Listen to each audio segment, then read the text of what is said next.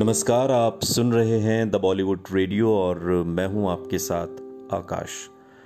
दोस्तों, ये किस्सा सुनाने वाले हैं यासिर उस्मान साहब। आवाज़ मेरी है और बात हो रही है राजेश खन्ना के निधन के दिन की। 18 जुलाई 2012 को राजेश खन्ना का निधन हुआ और अगली सुबह, यानी 19 जुलाई को तकरीबन सारे न्यूज़ चैनल और मैं राजेश खन्ना की अंतिम यात्रा को कवर करने के लिए तैयार थे। राजेश खन्ना के बंगले आशीर्वाद के बाहर भारी भीड़ जमा थी। मैंने भी इसमें शामिल होने का फैसला किया। अपने आखिरी सफ़र में भी राजेश खन्ना किसी राजा से कम नहीं थे।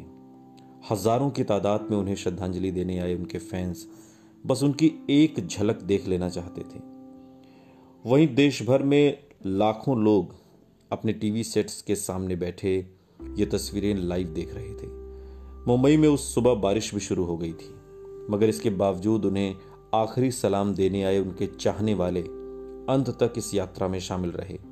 ये दीवानापन ही था।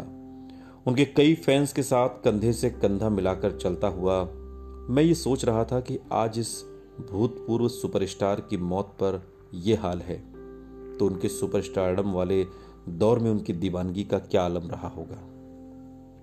सबसे खास बात यह थी कि इस भीड़ में ऐसे बेशुमार लोग थे जो फ़िल्म इंडस्ट्री का हिस्सा भी नहीं थे। वो बस राजेश खन्ना को उनकी फ़िल्मों के ज़रिए जानते थे। बारिश उनके कपड़े भिगो रही थी और राजेश खन्ना का ख्याल उनकी आँखें नम कर रहा था। कुछ ऐसे बुज़ुर्ग दिखे जो भीड़ के साथ चलते हुए कहीं खोए हुए थे, जैसे उस दौर में चले गए हों, जब वो जवान थे। शायद प्यार में भी और फिर राजेश खन्ना ने अपनी फ़िल्मों, अपने गीतों पल के झपकाने के अपने खास अंदाज से इनके जज्बात को शायराना ज़ुबान दी थी।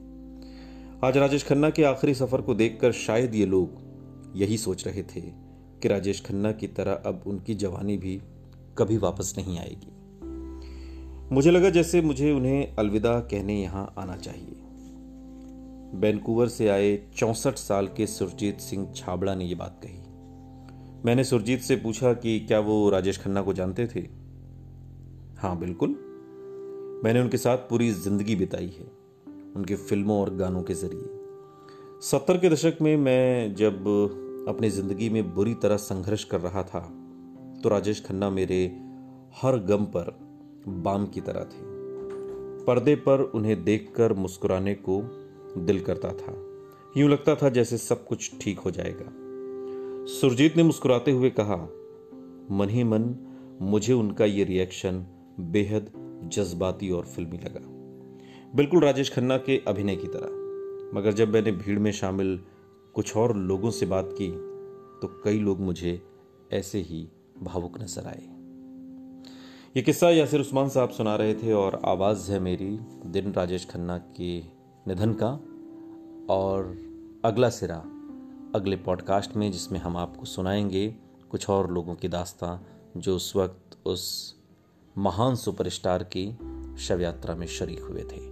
सुनते रहिए द बॉलीवुड रेडियो, सुनता है सारा इंडिया।